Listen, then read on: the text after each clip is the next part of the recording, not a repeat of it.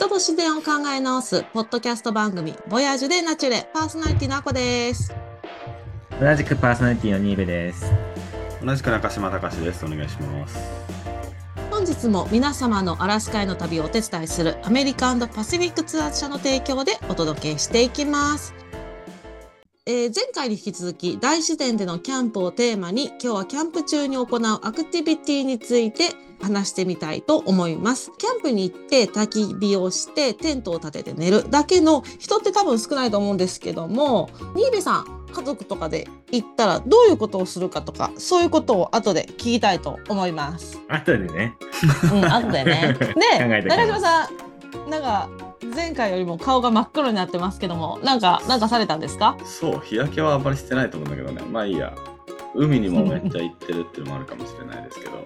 まあ今日はあのちょっとアクティビティ編っていうこともあってですね。まあ別に時期を合わせたわけじゃないんですけど、あのちょうど今日、モンベル主催の西丹沢シャワークライミングっていうイベント、まあ結構モンベルのホームページ見ると、まあ日本各地のモンベルのその店舗が、まあ、主催しながら、まあ、結構これ多分ね、うんあの町今回は、えー神奈川県の山北町っていうことで、まあ、市で区分するとそこ町の区分するとそこなんですけど多分そこと共同でやってるような感じなんですよね。っていうのも西丹沢、まあ、ビジターセンターっていうのがあってアウトドアする人たちが、まあ、訪れるようなインフォメーションセンターみたいなところを、えー実際にまあなんていうんですかね更衣室とか、まあ、あの中の部屋を使ったりもしながらそのままそこからスタートするんで多分ねそういうことを一緒に共同でやってると思うんですけどまあそういった街の、えー街おこし的なというかねあの観光客へ向けたイベントプラス、まあ、モンベルと絡めてやっているっていう感じで一応、えー8月8日、え1日日程ざっくり日程としては、まあ、現地10時集合の、まあ、3時に帰ってきて、えー解散という感じなんですけど参加料金が大人で1万円で子供が9500円プラス、えーシャワークライミングの、えーヘルメットとそれからシューズレンタル、まあ、それがちょっと 1, 1人2200円ぐらいかかるんですけど。なのでまあまあいい値段しちゃうんですが、えーご飯付きですか？あご飯ついてないですね。なので自分で各自で持ってくるっていうやつですね、まあ、新部さんなんかは結構ねあの旅行でツアーハイキングツアーなんか組む時なんかが結構そのコースって実際ガイドの人がどれぐらい行ってきたのとか高低差どれぐらいなのとか、まあ、そういうのを聞きながらご、ツアーを造成してたと思うんですけど、まあ、そういうところから行くと、歩行距離で行くと、まあ、4.1キロ。で、歩行時間が2時間34分。そして高低差で言うと239メートル。で、歩数、自分も測ってたんですけど、6000歩ぐらいなんですよね。なので、まあ、そんなにあ意外と結構楽なんですよ。そうですよね。そうそうそう。初めてそのシャワークライミングって聞いたんですけど、こううん川を下ってったりとかっていうのではないんですか？あ逆にね、あの、まあ、要は沢登りですね。シャワークライミングって最近言ってるけれども、多分クライ、うん、シャワークライミングってちょっと名前をそういう風に言うともしかしたらちょっと上級レベルなイメージかもしれないですねなのでうん。沢登りっていうとまあ、えーちょっと簡単な遊びみたいな感じになるかもしれないんですけどまあ今日は本当にあの、まあ僕も息子、11歳の息子と参加をしたので、であとはね、88歳のおじいちゃんも一人で参加してたっていうね。えー、すごい。でそうでガイド、まあ、モンベルの、えー店員の方2人、まあ、モンベル渋谷店の店長さんとそれから、えーもう1人参加して2人プラスガイドが2人プラス、えー参加者が11名ですねでまあ子供はねあの僕のところの息子ともう一家族のところの小6の子と2人だけだったんですけど、まあ、大体でもねやっぱり、えー5060代がメインだったかな。なので、まあ、初心者コースというか、そういう感じで、まあもちろんね、それなんで僕は楽は楽だったんですけど、息子からすると結構ね、あのちょうどいいというか、後半のなんかちょっと足痛いとか言って嫌になってましたけど、やっぱ足場とか悪いし、あんま進まない感じなの。そうですね。やっぱり登っていくのが、もう本当に深いところだと腰、まあ僕、そうですね、えっ、とね、120センチぐらいは深いところあるんで、結構行きますよね。120。そう。で、そこは行きたくなかったら一応迂回ルートっていうことで、基本的にこういった調べてみると、沢登りコースは横にね、登山道というかそういったハイキングコースが並走してるんで、まあ沢にわざわざ入りたくなければ、そっちに一旦避けて登っていくことができるっていうことですね。うーん。こう本当に歩いていくんですか？たまにこう泳いでこう深いとこ泳いだりとかして進むんですか？そう、さっき言ったそのね、120のぐらい、今日の一番深いところはそれぐらいの深さだったんですけど、それでもね、あのー川が、まあ、水、水量が少ない方だったんですね、今日ね。まあ、先々週からずっと雨降ってなかったんで、昨日ちょっと降ったらしいんですけど、西丹沢ね。でずっととにかく雨の少ない月だったんで少なかったっていうことで深い時はちょっとそうやってそのまあ迂回するルートを今日は渡れたみたいな感じだったんですけどそこはうんそう水が深い時はもう足つかないぐらいになるんで泳ぐみたいな。でそのままもうバックパックとか背負いながらあの行くんで普通のハイキングの格好で濡れてもずぶ濡れになって大丈夫な格好をするんですけど。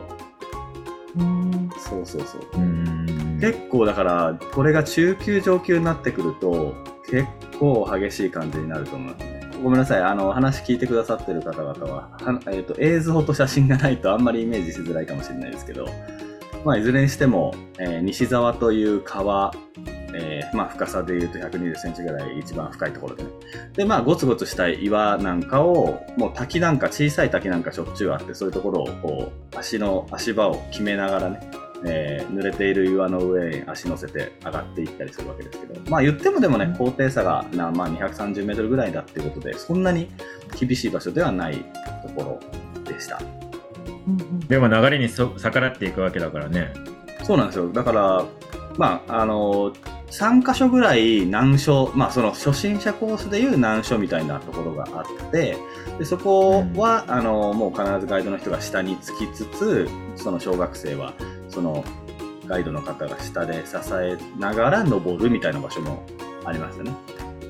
うんあそうそう。足置い置くときがね、やっぱり水流、水圧が強いと、置く場所ミスると滑るんで、そこがそういうところはちょっと難しかったかもしれないですけどね。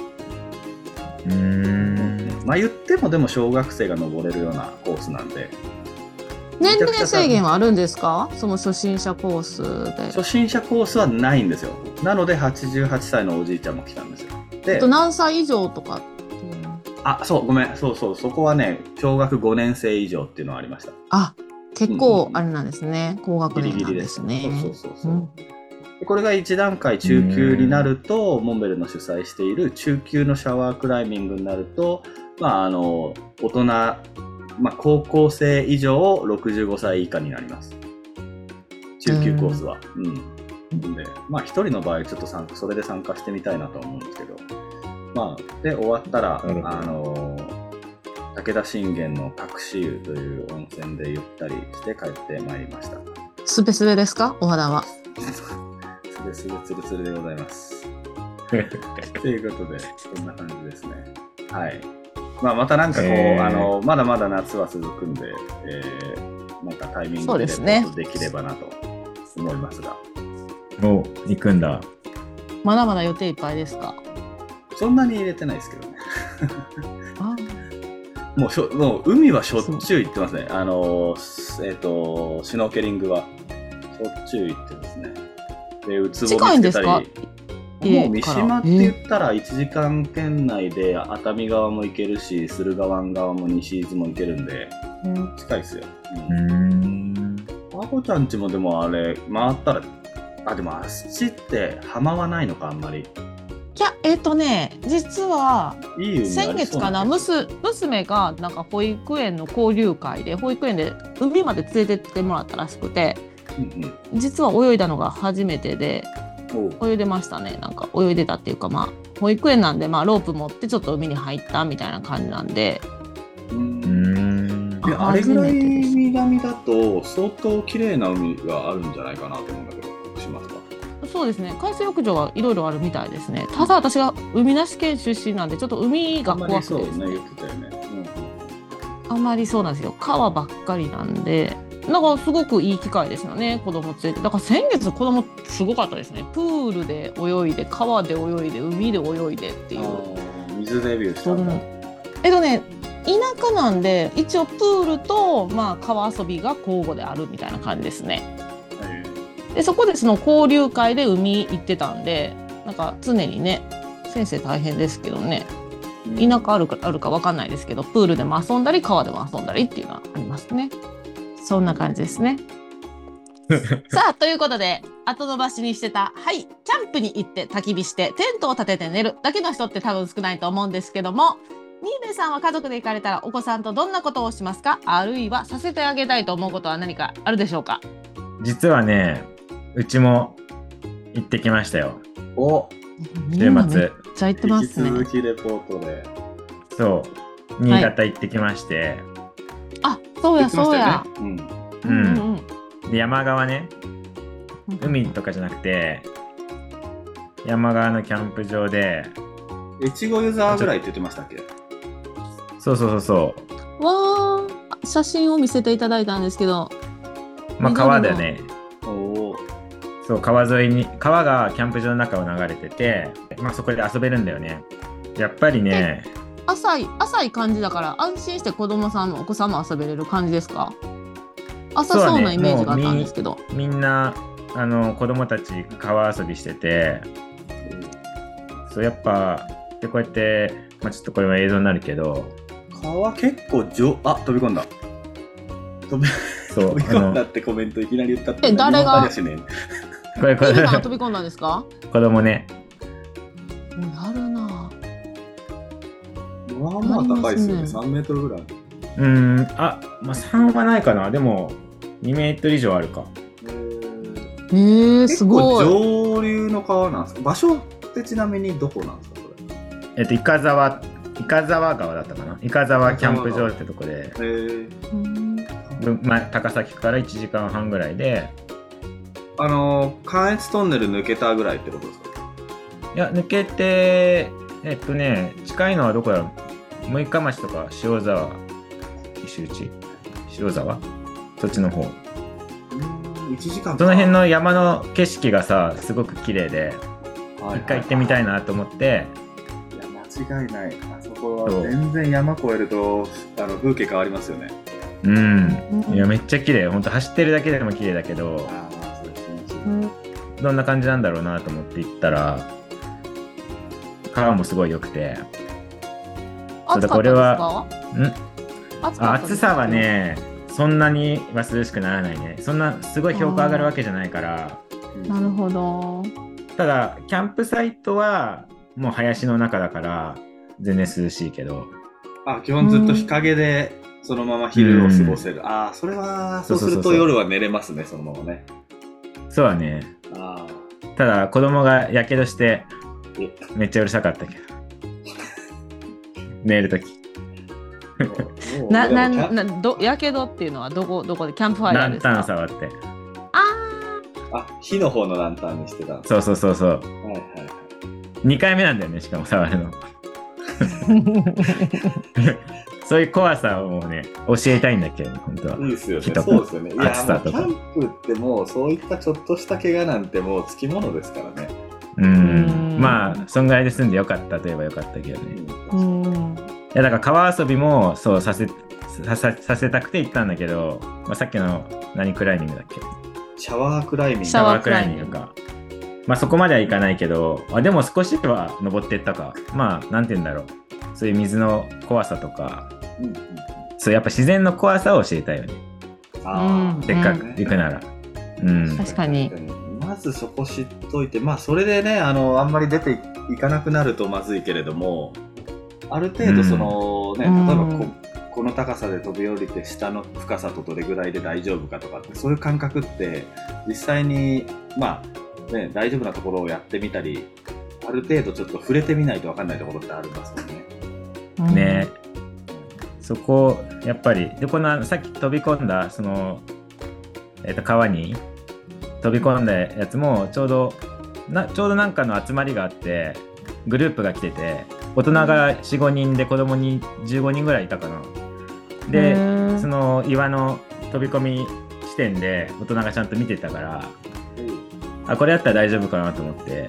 で最初怖がって一回引き返したんだけど行ってみなよって言ってやったらもう一回やったらハマって。そうそう。いやそんなもんじゃん。結構やり確かにね。一そうはい、そうですよね。うん。でもやっぱそういうのやってみるっていうのがやっぱりいいじゃない。間違いない。ですね。うん。うんうんうんそうそうそう、まあ、そういうのやりに行ってるからね。で、ご飯は何を作ったん一つ目はですか？カラスでご飯？ごあご飯はね今回はちょっと楽をさせていただきまして。レストランですか？近くの。いや近くのスーパーでいろいろ買って。ちゃんと作ったじゃないですか。で作ってない作ってない。あ、お惣菜ってことですか？とかうん。夜はね。朝は作ったけど。ちょ何を作ったんですか朝は？っとそれは恥ずかしいか納豆ご飯？コーンフレーク納豆ご飯。近いね。納豆ご飯ちょっとハワイ風に。ちょ卵かけご飯。えご飯。っとハワイ寄りにしてもらっていい？パンケーキ。ロコモコ。ああ惜しいね。ポキ。ポキ丼。正解はスパム。スパムとスパムムスブ。目玉焼きそうそう。目玉焼きとみたいな。うん。大体それだね朝ごはんはうちは。エリさん好きそうっすね。そうでしょ。ハワイって言ったら。あー。ハワイでしたね。ハワイでしたねそう結そうそうそう。そうそうそう。なるほど。そんな感じ。ういいんなんかでももうあの別に新部さんたちの両親の中で何かこうテーマを設けていってるというよりはもう一家団らんの中で自然と触れ合うみたいな感じで。そうだね。今回はその場所にまず行ってみたいっていう今までいつも県内だったんだけどはいはい。新潟だったら近いじゃない？1時間じゃねいいっすよね。うん、うん。もうほとんど高速高速でかなり近くまで行けるから。いろんなアクティビティあるんですね。釣り堀とかもあって泳いだりもできてって。うんうんうん。いいですね。あるとこあるよねでも結構。結構ありますよね。なんか見たらうん。そのキャンプ場に併設されてて。多分同じその運営でやってるんじゃないですか。うんそうだね。子供が好きだからさ釣りも。その釣り堀でしかやんないけどね。やったことないけど。うん。うん。本当は川とかででね湖とかでできたら一番いいけどね。そうですね。だからぜひあのタモでもあの潜ってシュノーケリングまあそうか。海がねえんだ。そっか。遠いんだ。そうですね 海行こうと思うと遠いっすね。ニベさんの場合。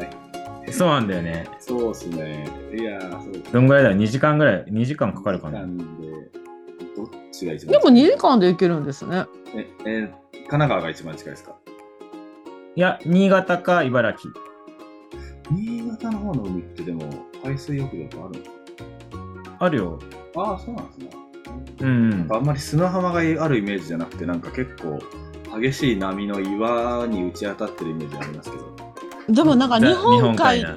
うん。日本海ってあれですよね。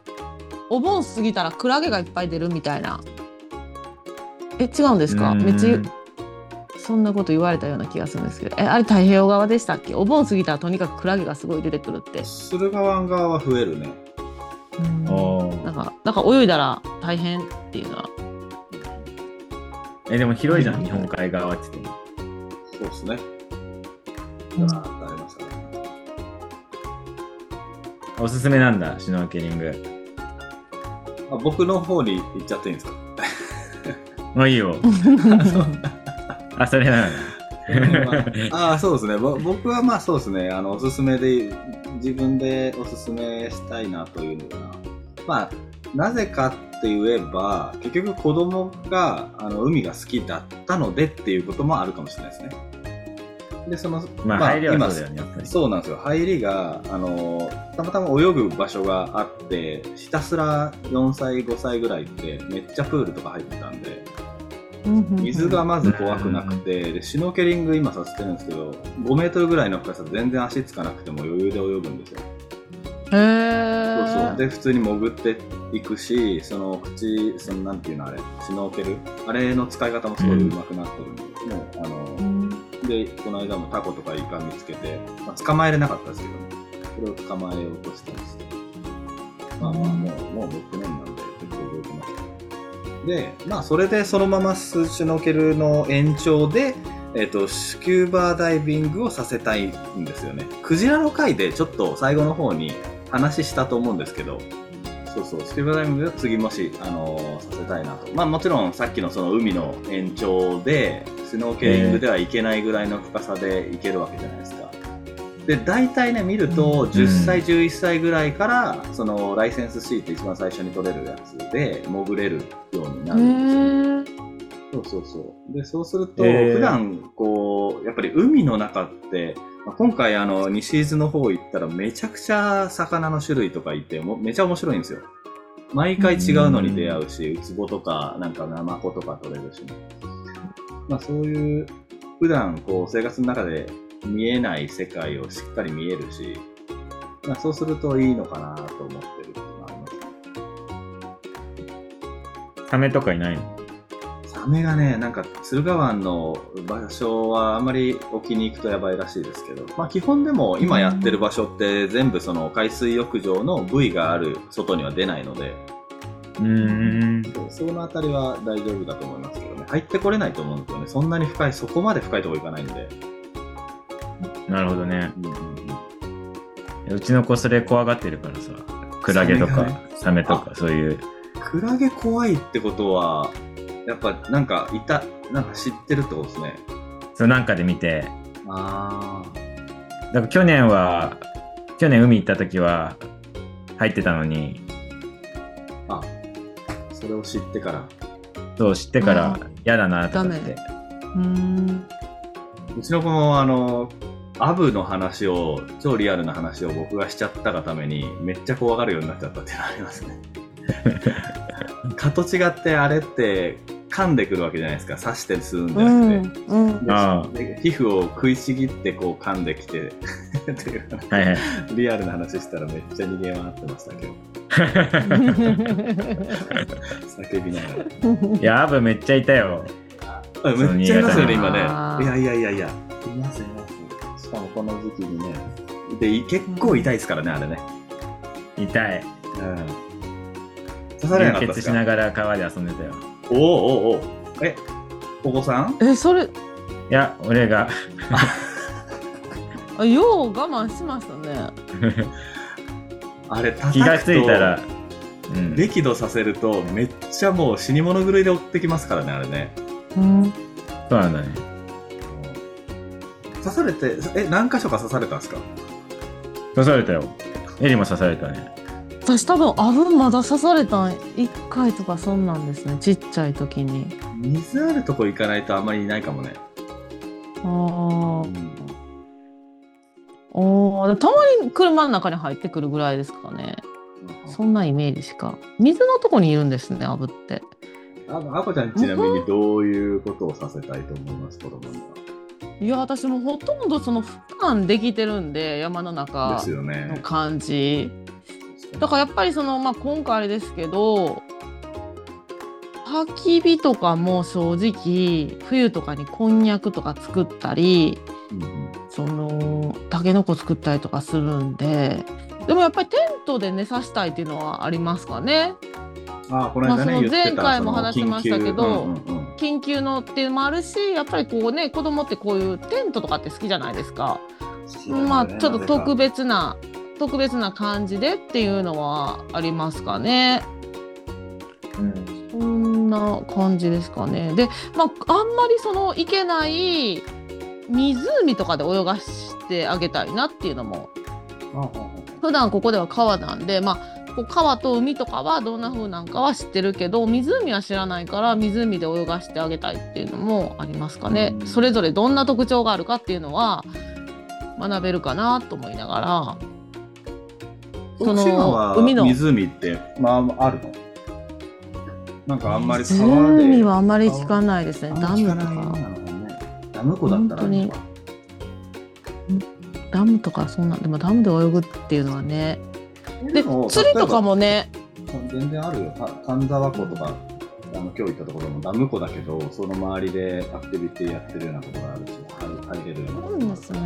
うんうんいや本当に山登りとかもなんかこうね家の近くでそういうイベントとかしてもらったりとかしてるんでイベントとかあるんでそれに行けるから。餌なんかね考えるのが本当に一般的な本当にねテントで寝るとか本当に外での食事外でご飯を作ってっていう感じですかね。みんなが当たり前にしてるようなことなんですけど。いや釣りとかもほんまに先週このねじいちゃんがこう免許持ってるからあゆ釣りして、まあ、それをね、横で子供たち見てっていうあゆ食べてっていうぐらいなんで普通の生活の一つというか。いや夜空もね家家出たら見れるんでね。どうぞ。あこちゃんちなみにさっきの、だからまあ、そこからちょっと一歩踏み込んで、さっき新部さんが言ったみたいに、その自然のちょっと怖さを教えてあげたいっていうような、そういう、なぜまあだから例えばみんながやってるようなのだとか、その、まあ湖だったら、海じゃなくて川じゃなくてなぜ湖かとかってありますなんです。まあそれぞれの怖さって違うじゃないですか。湖川とか海とか湖っていうのは。はいはいはい。ななんかそれでそれぞれの怖さをやっぱり知っといた方が大人になった時もためになるかなってやっぱどうしてもね死亡事故とかっていうのを見たりとかしたらなんか私もう日本に行ってた時は琵琶湖とかに泳いでたことがあるんですごい湖ってすごい一番こう波もないし潮辛くもないし勝手にこう危なくないイメージがあったんですけどいざアメリカに行って学生の時にハイキング行ってゴールがモンタナ州だったんですけどゴールが湖で泳いだんですけど本当にこう雪解けの 湖だったんででもうすごいね綺麗で底が見えるんですよ。でも底見えるんですけどめっちゃ木が奥に静まってるんですよね。で浅いんかなと思って飛び込んだらめっちゃ深かったんですよね。足つかないしみたいな冷たいしで1分もなんていうんですかね疲れなかったっていうそのどうしてもその琵琶湖のイメージしかなくて痛い目にはありましたね。あこんあ湖って違うんやみたいななんか場所によるけど、あ湖って冷たいことが多いよね、多分。あいや琵琶湖って冷たくなかったんですよね。あそこはね、でかいからね、あ。あ溶け水が入らないっていうあんな。にあんなに冷たいとは思わなくってあの時はちょっと死を覚悟しましたね。で本当にこうハイキングの時にあんまり人がいないとこだったんです。で誰ともすれ違わないとこやったんであこれは死んだら誰も助けてくれないなみたいな。あ。いや、やって、まだやれてないんだけど、お、やりたいのは、ハイキングしたいね。ああ、はうんいつもね、いつもねっていうか、やっぱ土日しか行けないから、まずそれはあります基本的。に。うん土日って結構やっぱ忙しいんだよね。うんうん。うんもう、だから、あんまり時間がないことが多いけど、例えば2泊とかで行って、中日にそうですね。ちょっと歩きに行くとか、うんうんうんうん。で子供がまだちょっと下が6歳だけどまだそんな長い距離歩くって感じじゃないけどもうちょっと大きくなれば歩いてみたいかな。確かにハイキングになると中日ないとどどっち前最初の日にしても翌日にしてもちょっとそわそわしちゃいますもんね。うん。到着していう日が日が暮れるまでとかもう帰る日なんてもうずっと忙しいからね。基本撤収とかめっちゃ時間かかりますからね。そうそうそう。あ撤収がありますもんね。うん。あれ嫌いになっちゃうとね多分行かなくなると思いますね。あのテントのこう設定と片付けってあやっぱりね多分結構めんどくさいんですよあれ。うん。そうだね。うちも今回、そのから大きいテント、ちょっと前よりも大きいテントになったんだけど、結構大変だったね。組み立てから。うん。でもやっぱり大きくなったってことは快適になったってことですよね。その分、めんどそうだねくさいけど。。その、ああの、いわゆる、なんて言うんだろう。あれ、前室っていうのかなそのテント、寝泊まりする部分と、その手前に、前室だよね。はい。合ってるツールームテントを買ったってことですね。そうそうそうそう。ではいはい。で、ちょうどは、ど組み、張り終わった頃に雨降ってきたのよ。おお。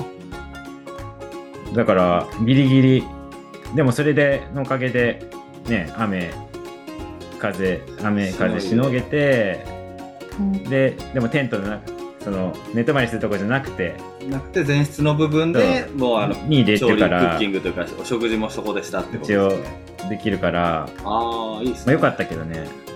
うん。ただ、その雨降ったからやっぱり片付けが大変で、あー、そう、びっちょびちょですよね。嫌になりますよね。そうそうそう。まあ、は次の日は晴れてたから、その日も夕立ぐらいで、ああ。次の日は晴れてたから、ちゃんと乾かせたんだけど、大変は大変だったね。夕立とかありますもんね。さあ、それでは次回のアクティビティ編ではレジャーやキャンプにおけるさまざまなアクティビティの中で少しずつ子どもたちへの教育的な野外活動というキーワードに寄せていき、えー有意義なアクティビティとは何だろうということをメインにお話ししていきたいと思います。えー本日もご視聴くださりありがとうございました。ありがとうございました。ありがとうございました。